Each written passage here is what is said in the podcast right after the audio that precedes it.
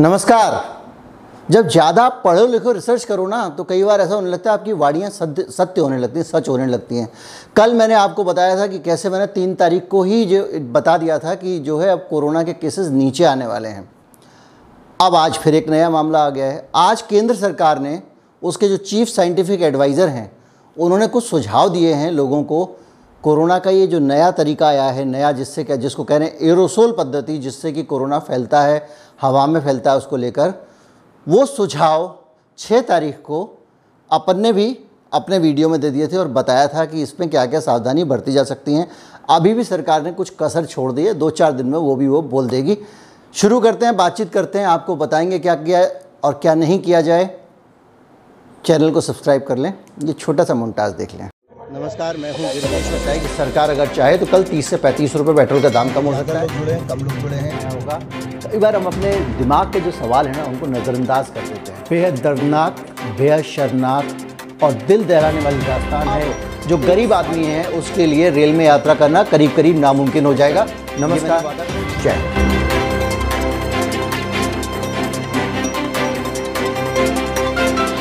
Aerosol मतलब जो virus है, उसका हवा में घुल जाना। ठीक वैसे घुल जाना, जैसे खुशबू या बदबू हवा में घुल जाते हैं। घुलते कैसे हैं? आपके मुँह से जब वायरस निकलता है तो वो छोटे छोटे बारीक बारीक स्लाइवा और थूक के कणों में घुला होता है। कुछ देर हवा में रहता है, फिर नीचे बैठ जाता है। लेकिन कभी कभी ऐसा भी होता है कि जो अति बारीक, अति सूक्ष्म बूंदें हैं वो ज़मीन पर आने से पहले सूख जाती हैं और वो वायरस हवा में उड़ता रहता है। मैंने कई वीडियो में पहले आपको बताया कि सबसे ज़्यादा वायरस के संक्रमण का खतरा उन लोगों के अंदर है जो सेंट्रली एयर कंडीशन इमारतों में रहते हैं और जो एसी वाले एनवायरनमेंट में रहते हैं, जो खुली हवा में रहते हैं, वो सुरक्षित हैं। अब आप ज़रा दिमाग लगा के सोचिए कि आपके आसपास के जो इलाके हैं, उनमें जो लोग खुले में रहते हैं, जो झुग्गियों में रहते हैं बाहर सोते हैं जो खुले में सड़क पे रेहड़ी पे सामान बेच रहे हैं जो दुकान पे बैठे हुए हैं उनमें से ज़्यादातर लोगों के कोरोना से संक्रमित होने की खबरें नहीं आती हैं। इसकी वजह क्या है? इसकी वजह वही है जो मैंने छः तारीख को बताई थी। छोटा सा टुकड़ा पुराने वीडियो का लगाता हूँ फिर बातचीत आगे बढ़ेगा कि अभी इस बार जो दोनों चरण हैं और ये नई खोज है इसके आधार पर आप सोचें तो सबसे ज़्यादा जो लोग वायरस का शिकार हुए वो वो लोग थे जो सेंट्रली एयर कंडीशनड एनवायरनमेंट में काम करते थे।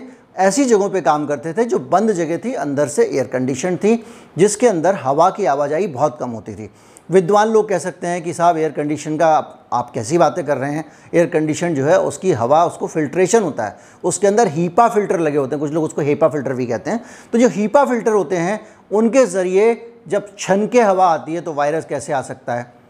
पहले ये माना जा रहा था कि हीपा फ़िल्टर हीपा फ़िल्टर क्या होता है? एक तरह की छन्नी है, जैसे आप चाय की पत्ती छानते हैं, जैसे आप मछली पकड़ते हैं जाल के ज़रिए तो आप जाल डालते हैं, उसमें मछली फंस जाती है। तो हीपा फ़िल्टर में क्या होता है कि वो मछली बहुत छोटी और जाल का छेद बड़ा है। तो अभी तक वो क्यों नहीं मान रही थी? सरकार छेद बड़ा इसलिए नहीं मान रही थी कि वो मछलियाँ जो है, एक पानी के जो ड्रॉपलेट के अंदर रहती थी और वो ड्रॉपलेट हीपा फ़िल्टर से पास नहीं हो सकती थी क्योंकि वो पूरी थोड़ी बड़ी बूंद हो जाती थी जिसमें पचास सौ हज़ार वायरस होते थे। लेकिन जब वो एयरोसॉल में आ गया तो इंडिपेंडेंट यानी अकेला यानी सिंगल वायरस भी हवा में उड़ सकता है। अब हीपा फ़िल्टर का जो छेद है वो वायरस से कई गुना बड़ा है, वहाँ से वो पास हो सकता है। यही वजह है कि आपको कहा जा रहा है कि आप जो मास्क लगाते हैं, आप डबल मास्क लगाना शुरू कर दीजिए, क्योंकि अब एयरोसोल के ज़रिए आ रहा है तो छोटा हो गया उसका पार्टिकल, वो आपके मास्क के छेदों के अंदर से घुस जाएगा। बहुत सारे लोग पहले भी कह रहे थे कि मास्क वायरस के साथ साइज़ से बड़ा है, लेकिन वो इस बात को नहीं समझ पाते थे कि ये वाटर ड्रॉपलेट के साथ उसमें घुला हुआ जा रहा है तो ड्रॉपलेट को रोकने के लिए एक सादा कपड़े का मास्क काफ़ी है। लेकिन अब और ड्रॉपलेट स्टिकी भी होती है, उसके सरफेस टेंशन के कारण अगर आप किसी कपड़े से निकालें तो चिपक जाती है उस पर अब एरोसोल है।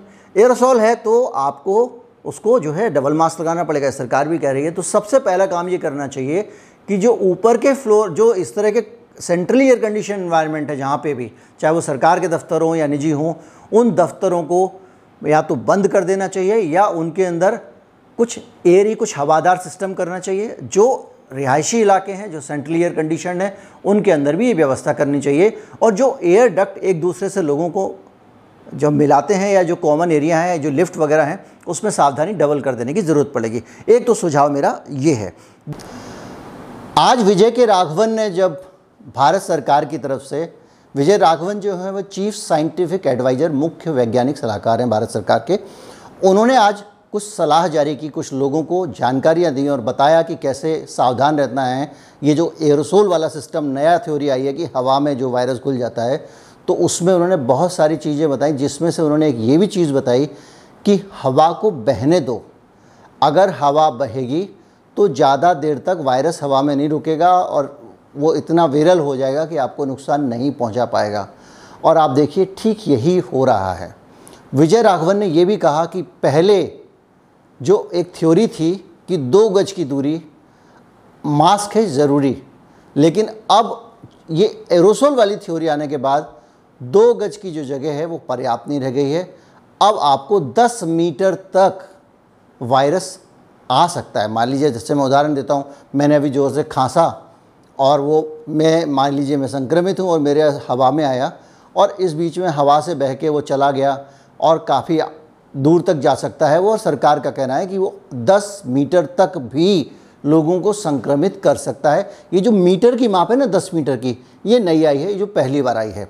इसके अलावा उन्होंने एक चीज़ और कही कि जो सेंट्रली एयर कंडीशन इमारतें हैं, उनके अंदर हवा का फिल्ट्रेशन बहुत अच्छी तरह से करना पड़ेगा। आप देखिएगा जो बड़े वाले ऑफ़िस हैं जिसमें जो सेंट्रल एयर कंडीशन बिल्डिंगों वाले ऑफ़िस हैं, उसमें बहुत ज़्यादा केसेस आ रहे थे। वहाँ ज़्यादा लोगों को बीमारी हो रही थी। तो वो जो उन्होंने वजह बताई, जिसमें वर्क फ्रॉम होम में घर चले गए, वो लोग बच गए उन्हीं कंपनियों की जो टीमें घर पे थी, वो ज़्यादा तेज़ी से प्रभावित हुए। तो मैंने आपको हीपा फ़िल्टर बताया था, इसी वाले वीडियो में आपने सुन लिया, इसलिए मैं दोबारा आपको नहीं बताऊँगा। नहीं तो आप ड्यूरेशन आपको बहुत ज़्यादा, आपका वक्त बर्बाद होगा, लेकिन ये है कि उन फिल्टर्स के बीच में से वायरस अब निकल सकता है। मास्क का जो राघवन साहब ने बताया, वो मैं आपको बता चुका हूँ। लेकिन अब मास्क को लेकर मैं आपको एक सावधानी और बता रहा हूँ। आप कितना भी अच्छा मास्क लगा लें, आपके पास सर्जिकल मास्क नहीं है तो उन्होंने कहा है कि आप कपड़े के दो मास्क लगा लें, या फिर आप तीन मास्क लगाएँ, ऐसा उनकी सलाह है कि दो सर्जिकल मास्क ऊपर से कपड़े का मास्क तो अगर आप दो कपड़े के मास्क भी लगा लेते हैं, जैसा सरकार ने एडवाइस किया है, उसके बावजूद आपको खतरा बना रहेगा, खतरा इसलिए बना रहेगा कि मास्क जो है उसको एक ख़ास फ्रीक्वेंसी के बाद आपको बदलने की ज़रूरत होती है। उसके अंदर इन्फेक्शन आ जाता है। या तो साबुन से अच्छी तरह इसको धो दीजिए, या फिर आप नया मास्क पहनिए। अक्सर लोग ये गलती कर रहे हैं, जो अभी तक का प्रोटोकॉल था दूसरे बैक्टीरियाज के बारे में भी, कि गलती से भी अगर डॉक्टर के, डॉक्टर मास्क को छू लेता था तो उसको डिस्कार्ड करके वो नया मास्क पहनता था, अस्पतालों का यही प्रोटोकॉल था। लेकिन अब जनता को, इस देश में बहुत गरीब लोग हैं, उनको ये प्रोटोकॉल बताया नहीं जा सकता, जबकि बताया जाना चाहिए। तो वो जो है, उस वजह से खतरा बढ़ गया है। अब एक और खबर आ जाई है, जो आपने पढ़ी होगी। ब्लैक फंगस के साथ साथ वाइट फंगस का भी खतरा फैल गया है, और ये भी लोगों के अंदर आने लगी है। अब ब्लैक फंगस की बीमारी को इस तरह से बड़ा बड़ा करके डराया जा रहा है, और डरा जा रहा है, क्योंकि आज सरकार ने उसको अपने इमरजेंसी प्रोटोकॉल में भी शामिल कर लिया। मसलन अब अगर आपके के अस्पताल में ब्लैक फंगस का केस आता है तो आपको स्वास्थ्य मंत्री को भी सूचित करना पड़ेगा, क्योंकि वो इमरजेंसी, जिसको कहते हैं महामारी कानून, उसके ऊपर भी लागू हो गया। ब्लैक फंगस आता कहाँ से है? बहुत सारी जगहों से आता है, मैंने इस पर पूरा वीडियो बनाया, आप देख सकते हैं, लेकिन जो असल चीज़ है, वो ये है, जो अस्पताल में सावधानी की ज़रूरत है, आपने पढ़ा होगा कि ऑक्सीजन दी जा रही है, उससे ब्लैक फंगस जा रहा है। उसकी एक वजह है, जिस पे बहुत सारे लोगों को, आम लोगों को जानकारी नहीं है मुझे उम्मीद है कि डॉक्टरों को जानकारी ज़रूर होगी और अगर उनको नहीं है तो उनको भी हो जानी चाहिए कि होता क्या है कि जब आपको ऑक्सीजन दी जाती है तो पानी के अंदर से उसको ह्यूमिडिफाई करते हैं। ऑक्सीजन के सोर्स से ऑक्सीजन आती है, वो पानी के अंदर घूमती है। आपने देखा होगा कि बुलबुले होते हैं, कितना बड़ा जार जैसा लगा होता है, सिलेंडर से लगाएँ तो उसमें भी और अस्पताल में लगाएँ तो उसमें भी। उस जार के अंदर से वो पानी धुल के ऑक्सीजन आती है। अक्सर फंगस पानी के अंदर पाया जाता है। उसके स्पोर्स जो होते हैं, बीजाणु वो पानी के अंदर पाए जाते हैं और उस पानी के साथ साथ वो अंदर चले जाते हैं और वो ग्रो करने लगते हैं। तो उसका तोड़ क्या है? इसका तोड़ ये है कि जो पानी भरते हैं आप अस्पताल में, वो सादा पानी मत भरिए। अगर आप सादा पानी अस्पताल में या जहाँ पे भी ऑक्सीजन लग रही है, भरा जा रहा है तो रोकिए। वहाँ पे डिस्टिल्ड वाटर होना चाहिए, क्योंकि डिस्टिल्ड वाटर जो है वो पानी आसवन की विधि से पानी को भाप में बना के फिर से पानी में तब्दील किया गया है। तो उस पानी के अंदर किसी भी प्रकार का कोई इस तरह का जीव रहने के कोई चांसेस नहीं है। ना तो उसमें बीजाणु रहेगा, ना शुक ना जीवाणु रहेगा और ना किसी तरह का कोई विषाणु रहेगा।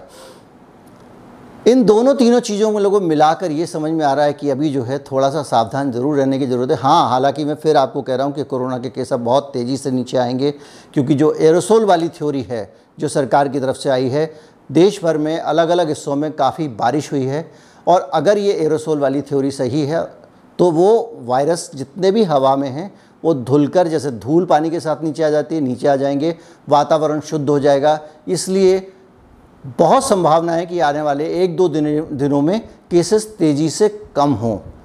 मुझे लगता है, अगर आपको लगे कि केसेस कम हुए हैं और मेरी याद आए तो कमेंट में ज़रूर बताइएगा। नमस्कार, जय हिंद। सब तक संदेश पहुंचाना मत भूलना।